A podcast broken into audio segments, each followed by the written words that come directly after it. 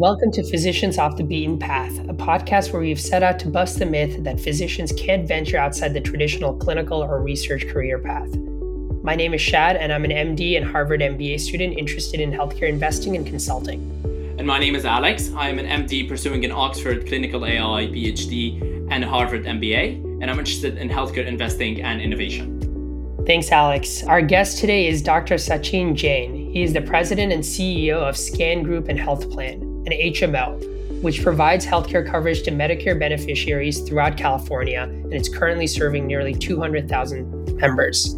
SCAN is one of the biggest nonprofit organization Medicare Advantage prescription drug plans in the country. Before this, Sachin was Chief Medical Information and Innovation Officer at Merck. He also served as an attending physician at the Boston VA, Boston Medical Center, and was a member of faculties at Harvard Medical School and Harvard Business School. From 2009 to 2011, Sachin worked in the Obama administration, where he was senior advisor to Donald Berwick, where he led the Centers for Medicare and Medicaid Services. Sachin graduated magna cum laude from Harvard College with a BA in government and continued to earn his MD from Harvard Medical School and an MBA from Harvard Business School. He trained in internal medicine at the Brigham and Women's Hospital. Sachin, thank you so much for joining us and welcome to the show. Great to be here. Thanks for having me. Absolutely. So, Sachin, for those of our audience members who are not as familiar with your story, can you tell us a little bit about your childhood, your decision to pursue a career in medicine, and then what eventually made you choose a different path than the traditional one that docs follow? Well, like like a lot of uh, Indian Americans growing up in the United States, there's two career options. Uh, there's medicine, and then there's medicine. Uh, most people would say medicine engineering, but um, I always tell the story of going home to um, visit my family. My I think maybe uh, in between my first and second semester at Harvard undergrad, and uh, telling my folks that I wanted to do law school. And they said it would be great if I did law school uh, after I did medical school. And so there was a not so subtle nudge in that direction. And, and, you know, we I grew up in a healthcare family, but always had gravitated towards thinking about bigger picture issues in healthcare, uh, like the healthcare system and how it works. And so um, found myself interested in healthcare policy and um, apprenticed myself to a number of kind of folks who were you know, uh, healthcare policy leaders around the time that I was in undergrad and then and then in med school and then um, had this realization that healthcare policy changes at an excruciatingly slow pace, and that if I wanted to actually create change in the healthcare system, that I uh, might want to work at the organizational level.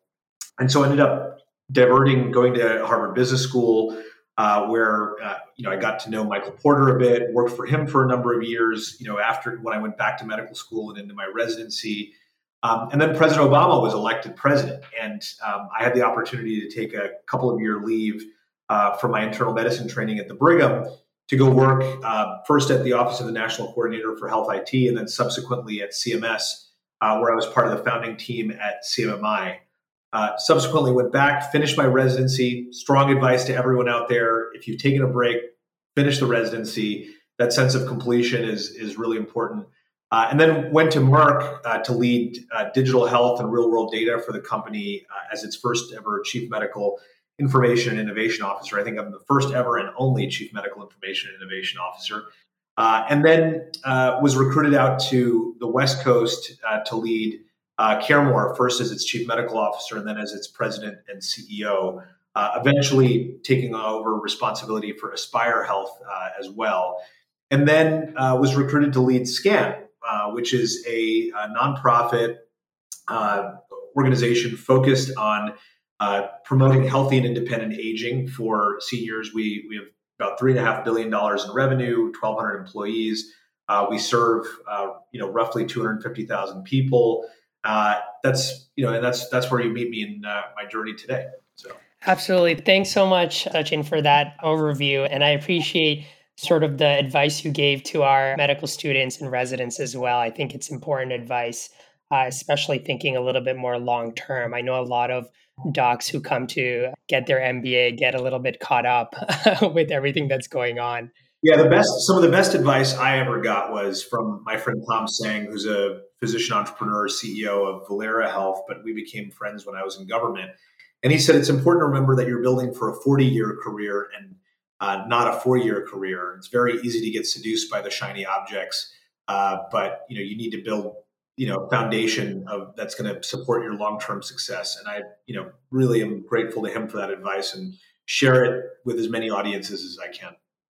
So I appreciate that. I guess jumping into that a little bit more, just purely tactically, what would you say have been the benefits of actually finishing residency for you as you've moved through your career? Is it just signaling to other docs or building that credibility or just foundation of knowledge? What has been important in that regard? Well, I think there's a number of things. One is I, you know, I continue to practice medicine, you know, very small amount, but I'm still practicing. And I think that that keeps you grounded in what's actually happening on the front lines of care delivery.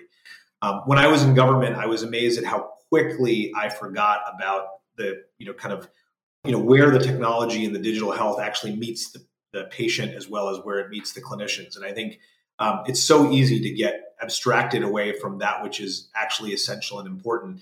And so I think it helps from that perspective. I think there's also just a sense of completion that you know you've mastered this body of knowledge and you know i think it's kind of amazing that people will do you know four years of undergrad four years of medical school three years of a surgical residency and then go to HBS and then disappear.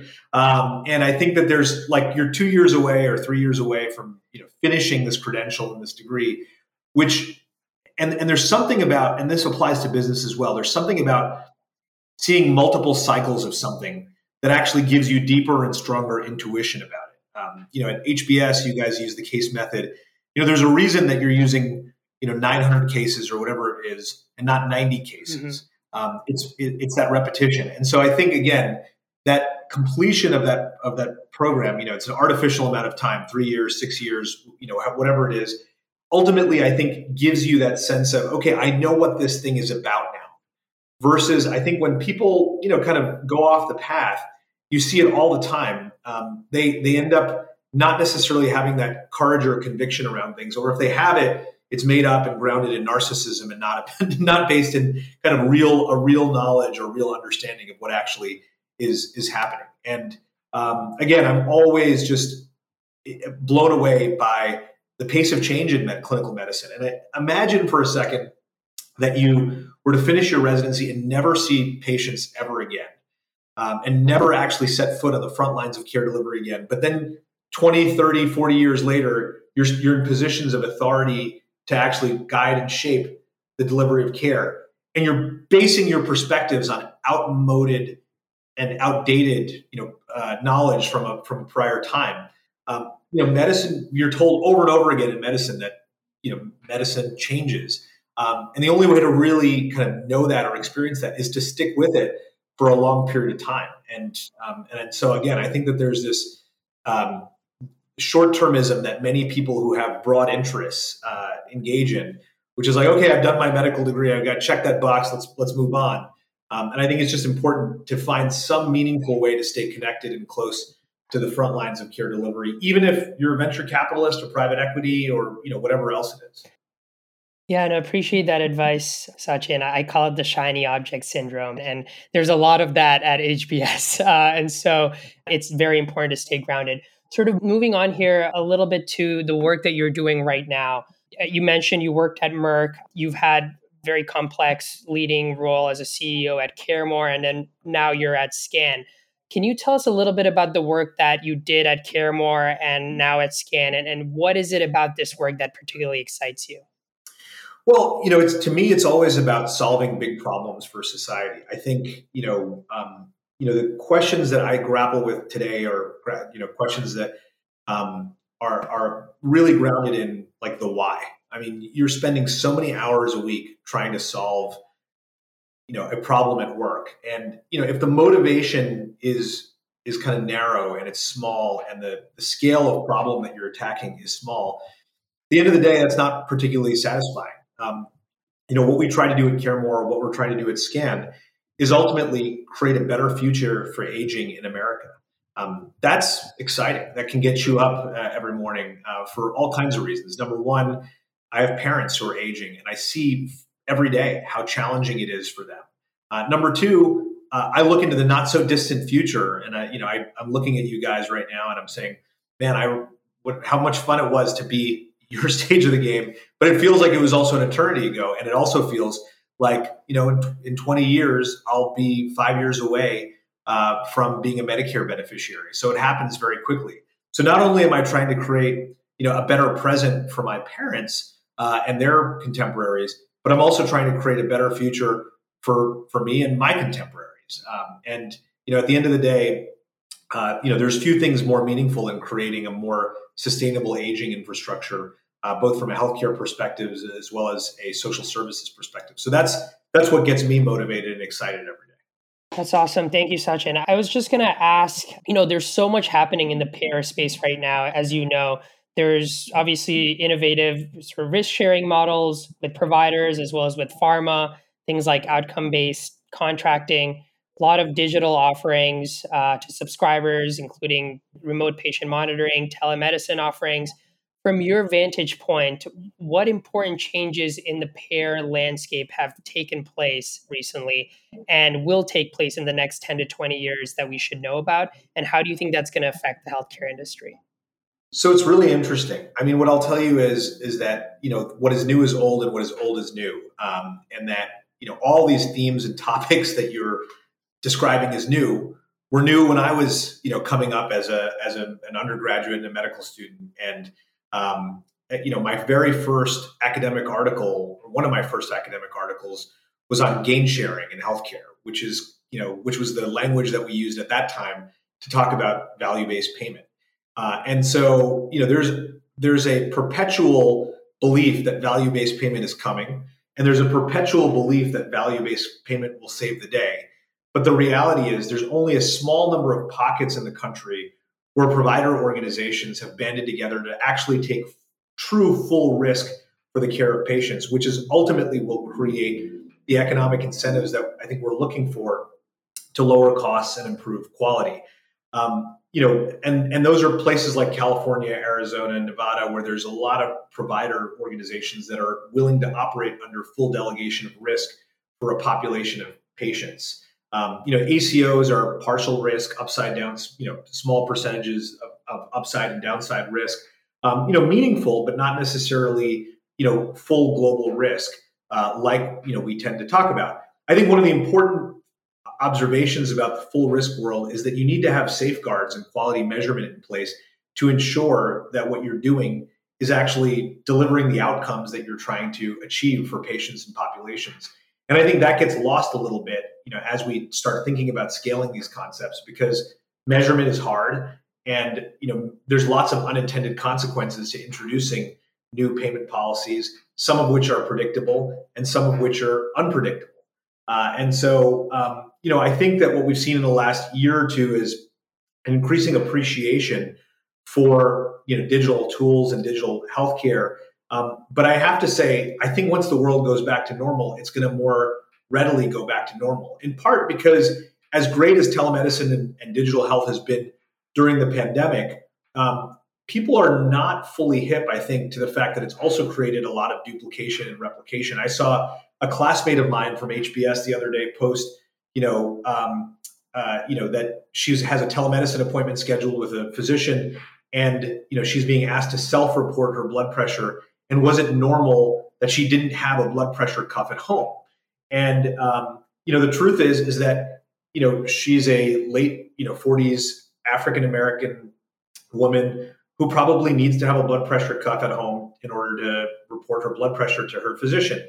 The truth is is that people aren't prepared for this world and they aren't prepared for all the kind of things that are necessary. And so a lot of what I think telemedicine is doing is introducing a certain type of new visit but it's not going to necessarily reduce healthcare costs in the way people predict because it's creating a lot of duplication. What used to be handled in one visit is now handled in two visits, one digital and one in person. And you saw similar data, you know, I think come out of the, the development of convenience clinics like Minute Clinic, um, where you know it created this new site of care that I think siphoned off some patients whose needs could be met in a convenience clinic setting but then ultimately created duplication of additional visits because people would first go to the minute clinics and then would show up in the emergency room. And so, um, again, I'm not, you know, kind of one of these folks who's blindly enthusiastic about digital tools. I think we have to always ask the question: Is what is what are the unintended consequences? What are going to be you know the new costs that are introduced to the system? And there's a reason we're in this you know healthcare innovation boom or bubble, as I've called it previously. It's because people see a lot of financial opportunity here, and the the bet that people are making is that the new investment is going to offset you know kind of uh, costs or expenses that are incurred in the legacy healthcare system. And I'm not sure that that is translated at all. Show me a health system or health plan that has actually shown its top line decrease because of the boom in digital digital care, digital medicine. It hasn't happened. And so, um, you know, there is one thing that you learn, you know, over the years is that there's always a price to pay. There's always a, a bill coming, and I don't think we've had the, we've, we've necessarily had the bill at the end of the meal yet. But it's going to be an expensive one, and, and I think we've, we've got to make sure um, that we're we're thinking very carefully about where the real cost offsets are going to come from. Fair enough. I was just going to say uh, the most important thing to me, it seems, are trade offs that take place with increasing digital encroachment in our healthcare. And I say that not in a pejorative way, but that's essentially what is happening in healthcare right now. And a lot of people forget, at least with telemedicine, that during the pandemic, you know, all of these CMS reimbursement, out of state licensure requirements were loosened, but some of it is being rolled back right now. And so what's going to be the new plateau, the new equilibrium. You know, I don't know. Maybe you have some insight into that, but uh, who knows what's going to happen? Yeah, I mean, I think it's it's great. You know, you know, Pooja Chandrashekar, you know, and I have written about this issue of um, you know medical licensure portability previously. That is not the main issue here. I mean, I think we tend to treat the you know the issue as being like, oh, the portability of the medical supply, you know, of the supply of physicians. That's certainly the issue in certain specialties where you know there is a true national scarcity, um, you know, for which a national labor pool would be very helpful. But that is not what ails American healthcare. Um, you know, as somebody who's managed you know several billion dollar P&Ls, you know, in the Medicare Advantage space, you know, the real issue is not you know price uh, or access. It's it's the utilization. It's the quantity factor. You know, so um, you know, we we just consume too much healthcare, much of which doesn't produce any real benefit for patients. And what a lot of a lot of what's happening in the digital healthcare boom is that you know we're just producing more acute. There's just more quantity that's being produced. Um, we're not really addressing like the fundamental dynamics, which is that we have probably 30 to 40 percent excess hospitalization rates in our country because we're not doing a better job managing people upstream. So you know, when I was at CareMore, we looked at one metric every single day, and it was the purest metric of how we were doing as a system, which is the number of our patients that were in the hospital in an inpatient setting on every given day. We did that for two two reasons. One is it was a true measure of how good our ambulatory programs were uh, were doing as far as actually managing people with complex and chronic conditions in the outpatient setting, which is what you want to do. Um, and number two, the, the inpatient cost line item is by far the most expensive cost item in the healthcare system. You know, we have a distraction in our, we talk about drug costs, we talk about all kinds of, you know, kind of, you know, physician salaries, we talk about all kinds of cost items, but the real, true, most significant line item on any, you know, managed care company's P&L is inpatient hospital spend. So the question that we're always asking is how do you reduce the amount of hospital inpatient spend? And that's what I think we should be focusing on as a country, as a unifying principle, it, because it will get to this question of how do you optimally manage people upstream, uh, you know, and and manage chronic conditions in the outpatient setting where they should be managed. Got it. Thanks, Sachin, for that overview. I wanted to shift the discussion a little bit to talking about the role of, you know, let's call them corporations, businesses in modern American healthcare. We recently interviewed Elizabeth Rosenthal, who is the author of An American Sickness. And when asking her about her opinions on the high cost of healthcare in America, she said, quote, medicine in this country is primarily a business with healthcare on the back burner you know, just talking to her, it, it, seemed like she was very frustrated at the merging of business and medicine uh, with an increased emphasis on profit. And you are, of course, uh, the CEO of a medical and healthcare organization, but it's also a business. And you are an MD, but also an MBA. And I was wondering what you feel is the mission of big corporations in the healthcare ecosystem, and how do you balance complex trade offs that are associated with being a payer? Yeah. So first of all, I think there's these artificial distinctions that are created in healthcare, which is you know for profit and nonprofit, right? So I actually run a nonprofit, um, uh, and I can say this: I think there's nonprofits that act like for profits, and then there's for profits that act like not for profits. Um, you know, one of the most important courses I ever took was the business ethics course at Harvard Business School. Um, you know, which ultimately talks, taught us that you know you have to think about more than just the bottom line and I think what's happened is is that you've had a number of kind of forces enter healthcare, um, venture capital, private equity that are mostly oriented around the, that bottom line, or who didn't necessarily attend those courses or pay attention to what those those courses had had to say. Um, I think at the end of the day, you have to think about the patient. You have to think about you know the human impact of what you're doing. And too many companies are making decisions without a real you know too many companies or organizations for profit not for profit are making decisions without a true line of sight into how it affects the patient or the end person um, on, on the on the other side of the decision and so what i'm arguing for is more governance reform around that particular issue um, because at the end of the day you you see again for profits that are doing the right thing delivering great care to communities serving communities well and you see not for profits gouging. And so I think we, you know, within the medical profession, there's a naivete around, you know, the the entry of for-profit forces, which I think is neither good nor bad. Um, you know, it's it just is. The question then is, how do we actually create the right momentum so that you know the right things happen more more than the, wrong things? Um, but the short answer is, I agree with everything that Dr. Rosenthal said. I, I agree that um, you know medicine has been the tail has been wagging the dog in this particular case. Uh, and that's not a U.S. phenomenon; that's a global phenomenon. When you look at healthcare across all markets, um, you see that happening. I think the question is, is how do you you know minimize and manage it uh, from a regulatory perspective? And I think that's the work that we have to undertake in the years ahead. Fair enough. I'm going to pass it along. This has been a great conversation so far, Sachin. I'm going to pass it along to my colleague Alex, who has a couple of questions.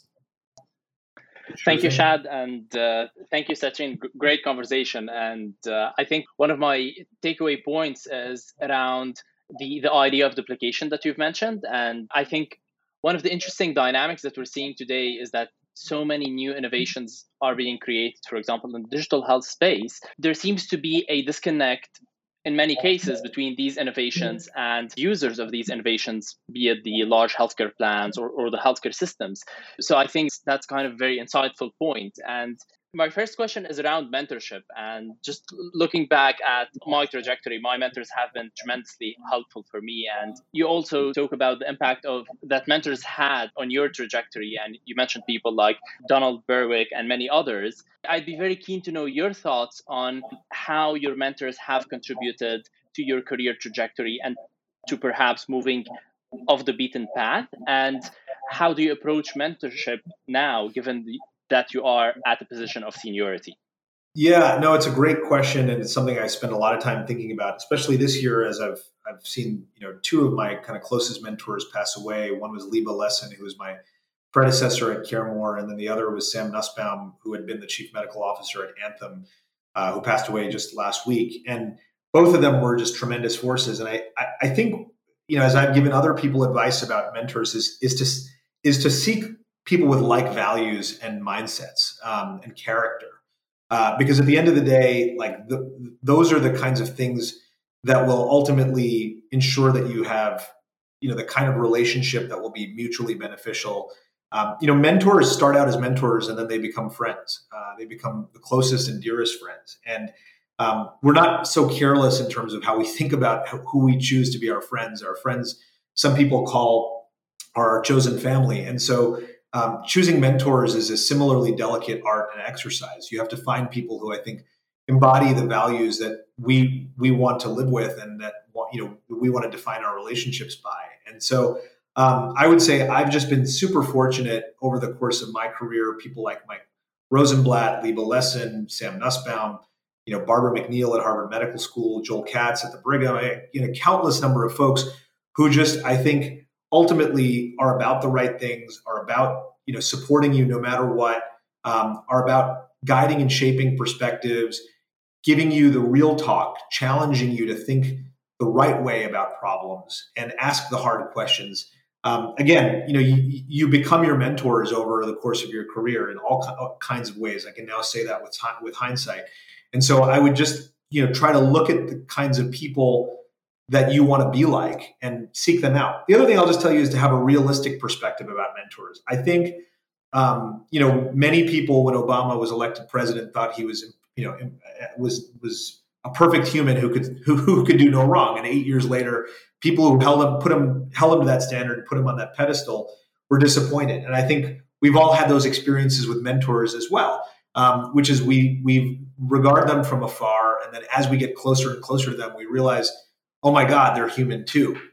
And so I think it's just very important to you know remind yourself that your mentors are just people. They were they were they're they're flawed. They've got character flaws. They've got you know kind of personality flaws um, and our job is to take the good from them and you know forgive the bad and i think i was probably a little bit less charitable early in my career when i started to discover that my mentors weren't perfect and they weren't all knowing and all powerful um, and so it, again just having that realism and realistic perspective i think um, will will help you know create the enduring you know long term relationships that i think are, are most valuable I think the other thing to realize is that mentoring is really a two way street. Um, you know, and I'll say, um, I, uh, you know, one of the most amazing things that happened to me in, in, the last couple of weeks is, you know, in the eulogy for uh, that Sam Nussbaum that happened at his funeral. You know, I was cited as one of his, you know, closest friends and, and colleagues in business, and and um, and he talked about kind of the reverse mentoring that happens. And I would say I've similarly benefited from reverse mentorship. People like Brian Powers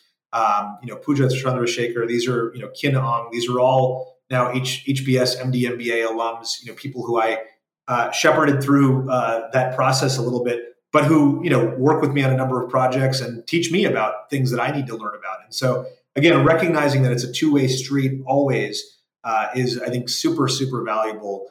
Uh, you know, and you know, recognizing that your your mentees become your peers over time and like all good relationships, they need to evolve as people evolve. And I think that's another thing that gets lost, which is um, sometimes we get fixed.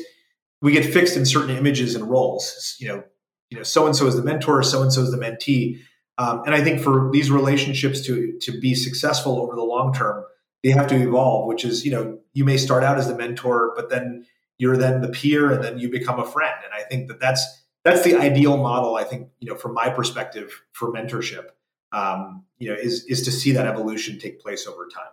Sachin, that's a very powerful insight, and I think the point that you've mentioned around mentors not being perfect and mentors being human i think from my experience that for example seeing and learning that gave me a lot of inspiration that i can become like my mentors someday because as humans we are not perfect and recognizing that people who are in the positions where we want to be in the future are also not perfect gives a lot of hope and a lot of inspiration to be in that position in the future. So now shifting gears a little bit to the MBA experience, there is a lot of opportunities for medical doctors today to kind of venture off the beaten path. And certainly the MBA degree is one option, but at the same time, today we have massive access to information. While previously, maybe a couple of decades ago or two decades ago, if you wanted to learn about finance, you had to go and do an investment banking internship to get that institutional knowledge. But today, because of the increased access to information, you can easily access this information online. And there's tons of tutorials, tons of learning materials. Given this dynamic, this access to information, how valuable do you think the MBA is to medical doctors who want to venture off the beaten path today and kind of what you're thinking about this MBA perspective?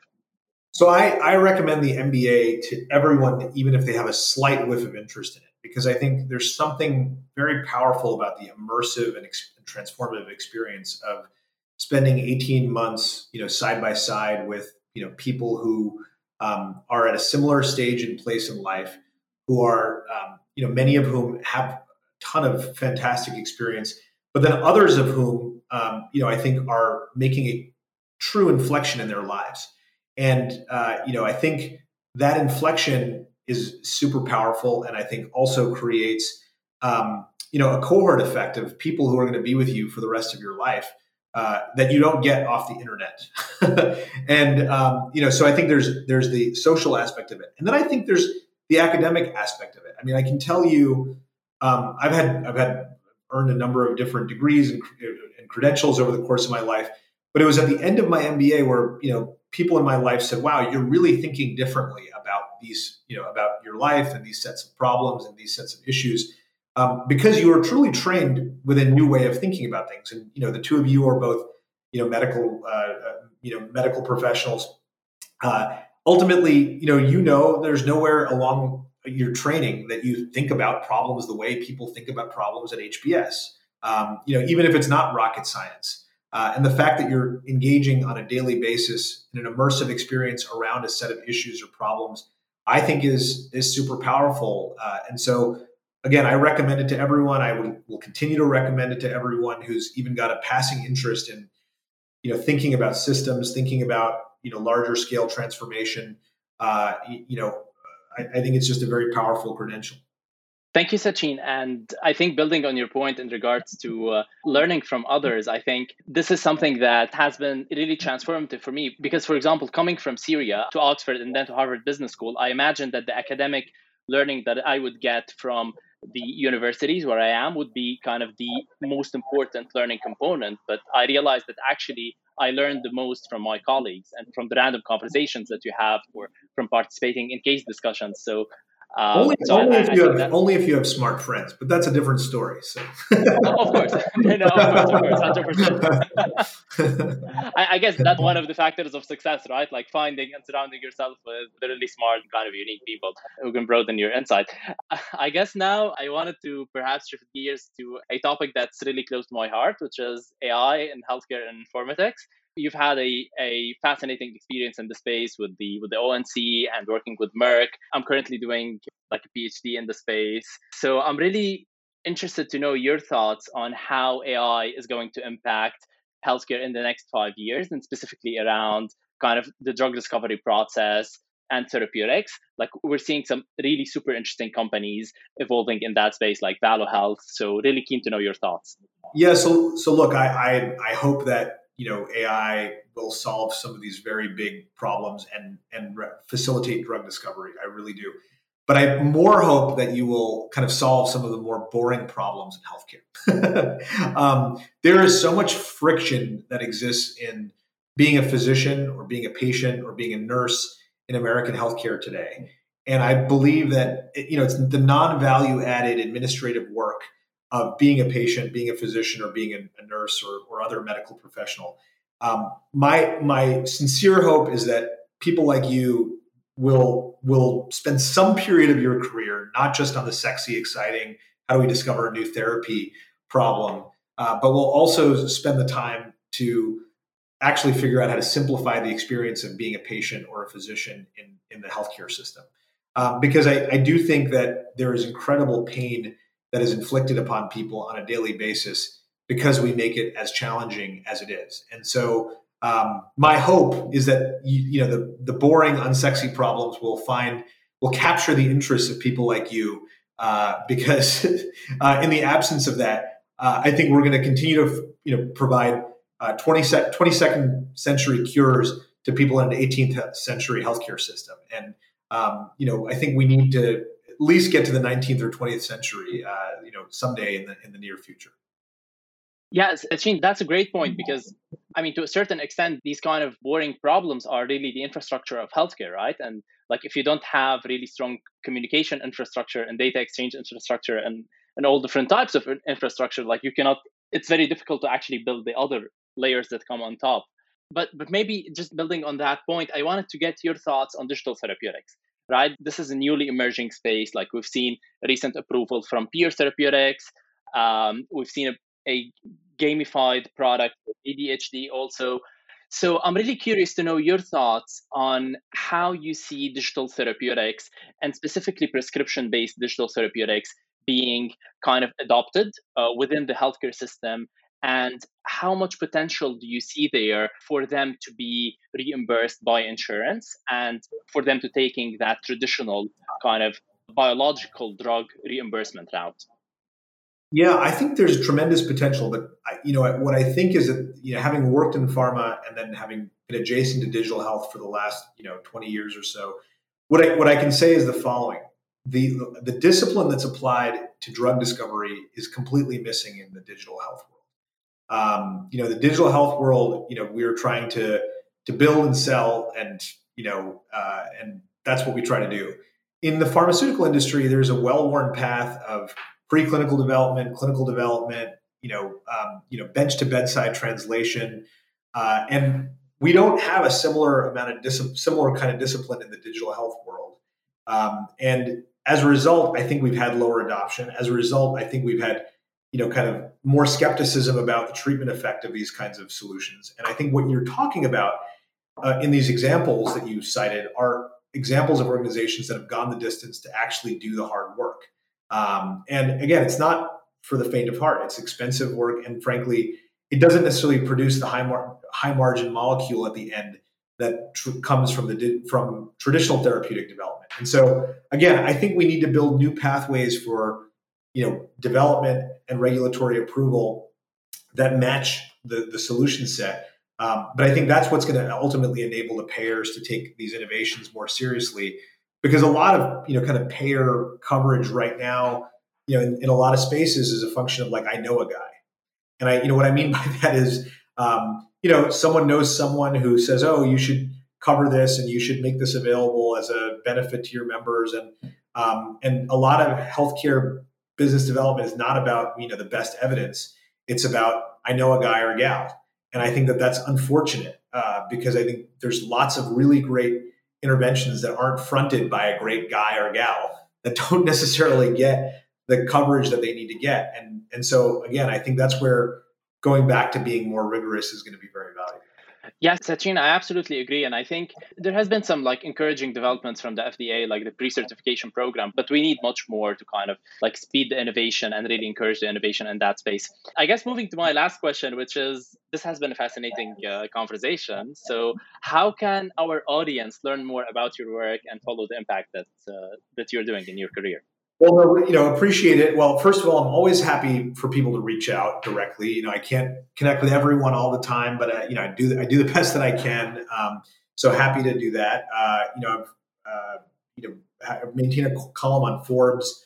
Uh, you know, where I publish you know once a month uh, on average, and so um, usually you get access to what I'm at least what I'm thinking about that month. Uh, but you know, and and also have a presence on on LinkedIn as well as Twitter where you can kind of get my my thought of the day, uh, so to speak. Uh, sometimes profound, sometimes not so profound. um, but but but that's but that's what uh, you know. That's that's how I like to stay connected to folks. Thank you, Sachin. This has been a fascinating conversation. Thanks, Sachin. Shad, that was a fascinating conversation with Sachin. I guess my main takeaway was around the thing that he mentioned that you need to really take a long term perspective on success and on your career and think about the next 40 years rather than the next five years. And I think that is very important for our audience and for medical doctors who are thinking of going off the beaten path because I think kind of throughout time we go through periods of hype where a particular career direction is really interesting and everyone wants to go into it. So I think in the end of the 90s, beginning of the 2000s, like investment banking, for example, was kind of the top trajectory. Like all the top talent wanted to go there. Uh, today, entrepreneurship is the massive trajectory. Entrepreneurship and tech is the massive trajectory where everyone wants to go. I think the insight that, that Sachin mentioned uh, is very powerful here because it's really important to think whether pursuing this shiny career trajectory where everyone is going is actually the right thing for you to do based on how you define success in the long run. So I think kind of my personal takeaway from this is whenever I'm taking a very long term kind of decision, trying to step back and think whether there is any bias of pursuing kind of the path that everyone else is following. So I think that's a really powerful insight that I took from conversation with uh, Sachin. Yeah, Alex, I think that makes a lot of sense. I think not getting swept away with the current headwinds is something that's important and that's something that everyone should actually consider. Like be very deliberate about the choices that you're making. And in speaking of being deliberate, I wanted to talk a little bit about mentorship. Sachin very beautifully talked about his mentors uh, throughout his entire life and also talked about some of the people that he's mentored himself. Uh, it's very interesting how, you know, one second you're the mentee and you have all these mentors, and then a few years pass, you suddenly start becoming mentors to other people. And, and sometimes that transition happens, you know, before your eyes and, and you don't even process it. What I'll say about mentorship, and, and this is what I took away from what Sachin mentioned, is be very deliberate about the type of mentors you choose. Don't just choose people from a variety of different industries who have succeeded, but think about where do I want to be 10, 20, 30 years down the line? And why is this person the best person to help me get there? Why is this person the best person to provide uh, mentorship and advice along the way? Um, so just being very deliberate about finding like-minded people. You know, you might look at someone and think he or she shares the same values, or you might look at someone and think, hey, that's the position I want to be in in 10, 15, 20 years? Those are the questions you should ask yourself when you're trying to figure out who your mentor should be. The other interesting thing about mentorship is that it's actually a two way street, and not a lot of people appreciate it. And what I mean by that is eventually you'll learn a lot from your mentees as well as they grow up and bloom and, and start to do their start to do all these interesting things in various spaces right and so Sachin talked about how he's learned a lot from his mentees as they've gone on to do make a lot of impact in various spaces. And so just think about that. One day your mentee will teach you a lot, but will also be mentors to other people. So it's a very, very important process. We all benefit from mentors throughout our entire lives, and it's important to sort of keep that going and then pay it forward. So, with that, let's talk about the next episode. You know, join us next week in a, which we'll continue to talk to interesting people and hear about their interesting stories about doctors who have achieved success in different walks of life outside of the traditional clinical and research career path. And remember to follow us on social media on Facebook, Instagram, and Twitter at POTBP Podcast, and to catch our latest podcasts on Spotify and Apple Podcasts. To get in touch with us, you can email us at physiciansoffthebeatenpath at gmail.com or visit our website at potbppodcast.com. See you guys next week.